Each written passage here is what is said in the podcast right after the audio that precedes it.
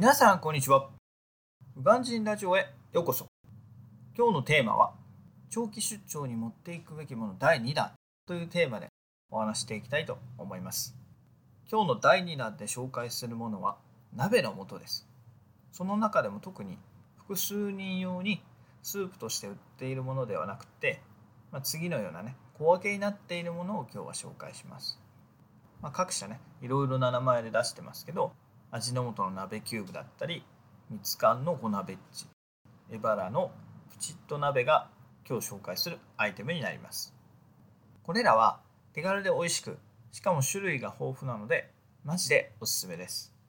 一人で食べるもよしみんなで食べるもよし人数を選ばず使用できるので非常に便利です。またこれらが活躍するタイミングは鍋だけではありません。それ以外にも次のような使い方ができます。炒め物の味付けだったり炊き込みご飯の素として煮物の味付けやパストソースとして使うことができます。これ一つでしっかり味付けができるのでたくさんの調味料を準備する必要がないのが最大のメリットと言えます。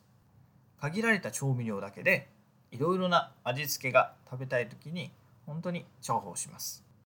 私も帰国の都度いろいろな種類を買って現地に持って行ってました。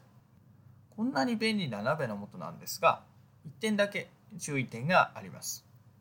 それは夏の期間はあまり種類が豊富でないことです。ネットで買う分には問題ありませんがスーパーで買うとなると欲しい種類が売ってないこともよくあります。愛用者としてはいろいろなねアレンジができるので通年売ってほしいところではあります。なので私は冬の間の買いだめをおすすめします。固形のものであればすぐにダメになることはありませんので買いだめしといても問題ありません。ということで今日は鍋の素を紹介しました。それではまた。バイバイ。Have a lovely evening